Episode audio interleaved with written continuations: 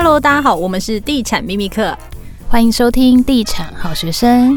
Hello， 大家好。哎呦，大家好，我是大师兄。大师兄又来喽。刚听了好多那个故事，好觉得好可怕哦。肩膀有点重，温度有点低，现在觉得有点冷。所以我们请大师兄来分享一下他的买房经过好了。嗯。其实我买房真的就因为我要的不多嘛。其实前面我跟我家人有点争执啦，因为我跟我两个妹妹还有我的妹婿是住在一起的。那我妹婿其实是从就是南部上来打拼的一个人，其实他家也蛮多故事的，所以他不想要在南部，他想要来北部发展。所以那时候他跟我大妹结婚，有两个小朋友，然后跟我妈还有我住一起。那我小妹是反正她也是搬到外面去住，可是我们买房他就要回来住这样子，所以我那时候就有一起看房。因为我大妹她是做美甲的，我妹婿是做按摩的，所以他们希望一楼可以店面，然后要离学区，然后旁边要有停车场，要在市区，要偷田这样。听起来门槛蛮高的。对啊，我就觉得其实我那时候头有点痛，因为我希望在郊区的一间小房子就好，就我只是希望就是一间这样就好，可是他们的门槛设得很高。然后我妈还很赞成他，因为他就觉得说一家人努力买在市区买一栋透天这样子。我那时候心里就想说，哇，你们怎么那么厉害这样子？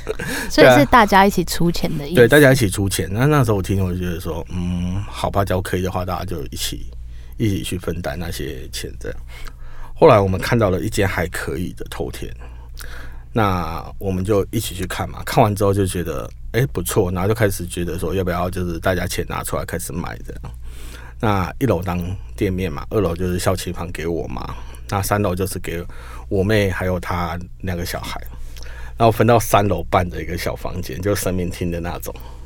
真的哦？对。然后我那时候就跟我妈讲说，我觉得不行，我们还是要分开买，不是因为我小气，是因为这间房子完全都不是我想要的。对，真的不是我想要的。那我跟我妹妹出一半的钱，一半一人一半，可是我分的是四楼的一个小房间。对，然后真的不行，就我说我还跟我妈讲说，其实我跟我妹的感情非常好，我们家感情非常好，可是我们老的时候一定会因为这件事吵架。觉得一定会，所以我跟我妈讲说，不然我们就买近一点，个人买个人。然后我妈后来想一想，也对啦，个人买个人。因为那时候我妹买房子很喜欢找我阿公来看房，我阿公就以前就专业看房，他有风水还蛮厉害的，他以前在乡下就是帮人家看房子干嘛对啊，所以他那时候我妹找他看房找了3年都看不到想要的房子。因为其实我家人都，我是觉得我家人他们在早期都买房，所以他们对于买房的印象就是说，你先看喜欢一间房子的话，你先给他对半砍。对半价钱对半砍之后，就每天去看嘛。可等到我们现在开始看房的时候，有些价钱很漂亮，然后我们去，然后出了那价钱太鸟，我觉得中介根本不鸟我们，然后不能每天去看，因为一两个月那房子就不见了。所以我觉得现在买房的生态跟他们那时候买房的生态已经不太一样了。可是他们还是一直说啊，你们怎么不多杀一点啊？你们应该看久一点干嘛的？就很多房子就是看久，然后房子不见了，就有人被买走。所以那时候刚好就是我拜托我的同事，我的同事就是一样啊，就是他在殡仪馆跟房仲的斜杠，对他这好斜杠哦，房仲的斜杠。那有时候就看房子会觉得说，这间到底有没有死？他就觉得说好想去查一下，就打听葬仪社说，哪边那几间房有没有遇过怎样怎样的？所以他都还蛮清楚的，对他。就是会帮我看房子，所以那时候就请他帮我看一下哪边有比较 OK 的房子再跟我说。那我看完其实很简单，就是价位而已。对，价钱是第一首选。对，就是假如就是我有的预算，然后我看的房子就设定那些，因为我也不太想要看那些我能力负担不起的房子这样子。只不过有点难过的是，我那时候看2-3间房子，他都是跟我讲说，你头期可以准备2成。对，那有8成是用贷款。那后来，像我自己买的，其实2成是买不到我想要的那间房子，是因为它好像上一笔交易就是实价登录太低了一点，所以那时候贷的成数其实很低啦，所以就第一次买房的经验是不好的，因为我那时候要找剩下的钱，我找了好久，就觉得怎么跟他讲的不一样。不过房东也跟我讲啦，就是那不是房东，代书也跟我讲说，没关系，你可以2成自备，2成信贷啊。我说干嘛要信贷？那时候就觉得我不要，我一定要努力把钱省出来这样子，所以。买的不算太愉快，买的也算辛苦哦。对啊，对啊，准备2成，突然变4成。对啊，这样就差很多啊，这差很多。那因为你上次其实我们有听你跟黄大米录的 podcast， 你说其实希望5年内把房贷还完。嗯，因为会不会太拼啊？就是想说省吃俭用啊，因为像之后可能会有别的事情去做，然后我也希望说早点还房贷。其实有时候年轻的时候都有那种欠债的压力，长大就看到手机打开就说你欠几百万那种感觉，就因为我都把那个银行那个设封面来提醒自己啊，打开手机说我现在欠了300多万，就觉得我每天要努力工作。对啊。就是看了压力会很大，对啊对啊，就看逼自己努力，还好我们都还年轻，可以拼一下。那如果对于现在想要买房子的年轻人，你会给他们什么样的建议？其实我真的不知道给他们什么建议，因为我是真的是很突然有一笔就类似额外的收入，我才会想买房。不然我真的觉得，假如我现在真的还没有那笔额外的收入的话，我现在真的还在挣扎说。我要怎么样买到房子？可能每天就可能看那个什么天桥下的那个洞，觉得还不错，去接的时候觉得以后说不定可以住这边，怎样不知道怎么反。或是公园第一排，对对对对，就是接走之后，隔天就拿棉被来这边站位置。因为这有时候真的对我来说真的是有点难啊，因为我那时候真的比较不行，对啊。所以我想问一下比较另外一层的问题啊。就是因为其实现代人其实比较不避讳就是谈生死，也越来越多人会先买那个阴宅你自己觉得这个要提前做准备吗？我阿公之前就是买那种家族式的那种 塔位，对，它不是主塔，它就是在一个塔位有那种家族式20多根的那种塔位这样子。然后每次去扫墓的时候，他就跟我讲说你以后就是住那个位置，就指给我看。对，然后当我问阿公说那阿公你以后要住哪里，他说他就生气，他就想这样不吉利这样。对啊，所以我那时候就觉得对啊，他有帮我准备一个位置。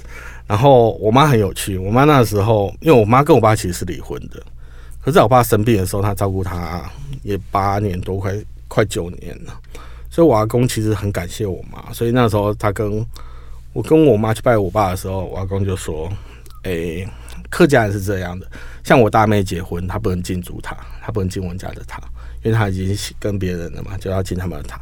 然后小妹没结婚，她也不能进塔，因为她没有结婚嘛，她进姑娘庙啊，对，这么传统哦。对，就我家是很传统，所以她那时候看着我妈说，虽然你离婚了，那你还是我们家的媳妇，你有资格来享用那20几个位置，因为那20几个位置很珍贵哦。假如我们家有30人，那后面往生就没有用完就没有，早一点入住才有机会，就对，也是景观第一排嘛。对，那景观第一排，他那个我阿公很喜欢看那种风水，因为有一些是那种你塔位面对的是墙壁，他就觉得不好，因为你死的时候什么风景都没得看。他虽然塔位是面山面海那种，就是看出来就是一整片是山的。对，他是，而且是阿公鉴定过的，对，一定是风水很好。对啊，对啊，景观仔那种，对。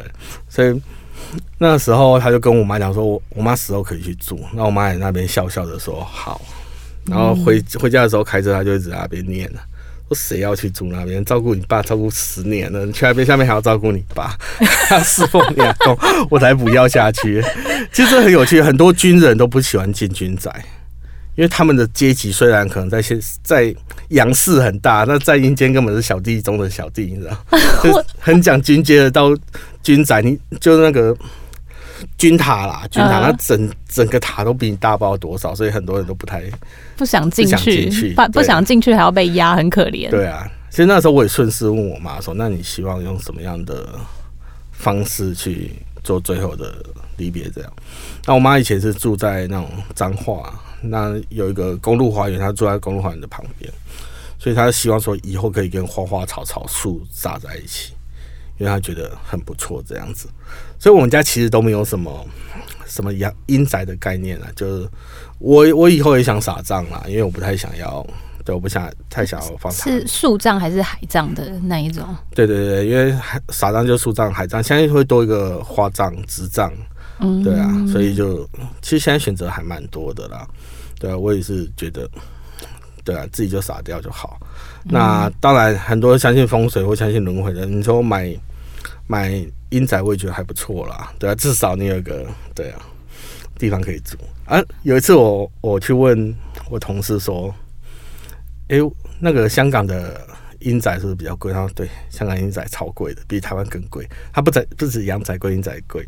他说香港的阴宅比较小，比台湾小。你说格子比较小？对。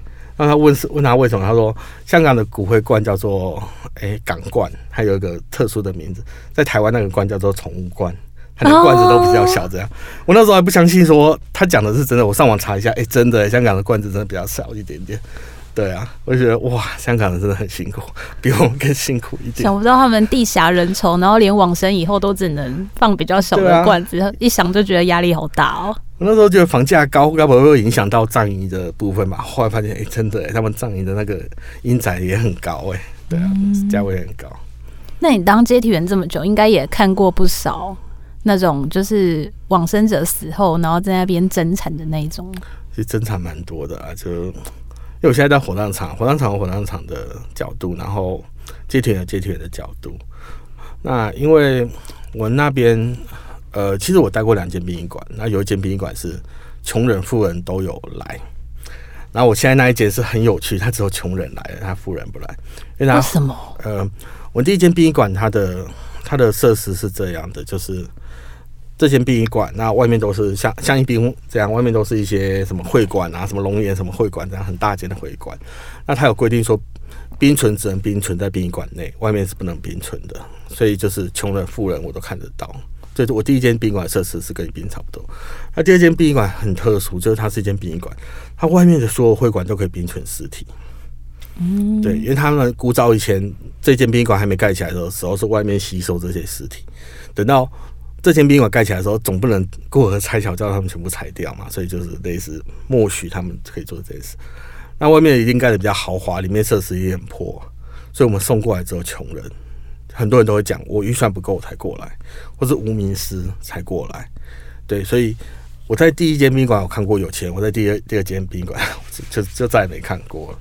对啊，所以第一间比较会有争产的事情，在第二间就很少看到。对啊，第二间通常都是电话打过去，那个你的家人就是在哪往生，然后我不认识，这不是我家人，然后电话就挂掉了。真的假的？第二间很多无名尸，对，还有一些是被丢在安养院的，然后人就不见了。心酸哦，对啊。然后我们去接的时候找不到家属，那其实那安养院就因为我本身有在安养院上过班嘛，那些安养院则是给我一种就是。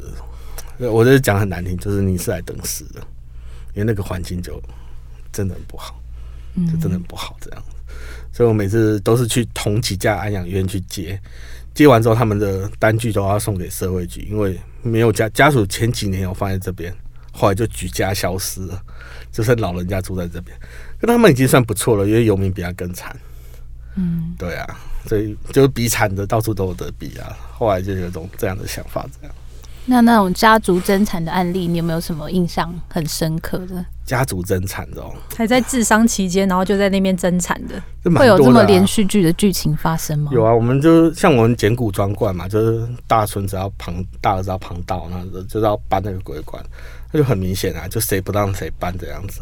然后捡骨过程就是摩西分海，有没有？这家族有两边，一人一边这样，三国鼎立啊，八国联军啊，就站一块一块，又站很松这样子。那通常有什么债务问题，在检骨的时候，其实很明显的会看出来。因为假如家族只有一个来的话，很可能啊，就是大家不爽他，把遗产全部拿走，然后都不来。那有遇过在里面打架的，对，就是只是兄弟撞到一下，那两个人就在他爸妈的骨灰前面打架，都还没夹完这也太激烈了吧？对啊，然后。有时候烧库钱，就是我他们有个仪式叫烧库钱，就是库钱会丢进去，会请家人来领钱。那烧库钱他会做一个，类似小仪式，就是会用一条红绳子，然后大家拉着在那个库钱前面。那为什么大家拉着那条红绳子，就是代表说不要让外面的孤魂野鬼来抢你的烧给家人的钱，这样子。然后我们很常看到，就是他们在外面手牵手都不愿意手牵手。嗯，然后我们就在笑说，其实抢的就是那些子孙，而不是什么孤魂野鬼，因为他们就是，对啊，那一排人就是明争暗斗啊，就骂的难听啊，就边烧边骂这样子，骂的难听。我觉得，像我上次就是遇到一个，就是他们好像原本是说要烧可能30几包库钱吧，后来有一个家属他额外又订了很多包。那大儿子就问说：“我们当初不是说要烧30几包就好吗？”那小儿子就在那边讲：“我说没有啦，我想要为对老人家尽点孝道啦。啊，不像有些人那个遗产拿了那么多，然后只烧这几包，难看啊，怎样？”那大儿子就很生气，就在那边狂骂，我在旁边对啦看戏啦。就是什么人都有穷人有烦恼，富人也有烦恼。对啊，尤其是真惨，真的是你看了太多故事了。对啊，真惨故事真蛮多的。好的，那今天也非常谢谢大师兄来上我们的节目，这一集还蛮感人的，蛮发人省思的。对，那希望下次还可以邀请你来上我们的节目。好的，好，谢谢，拜拜，拜拜。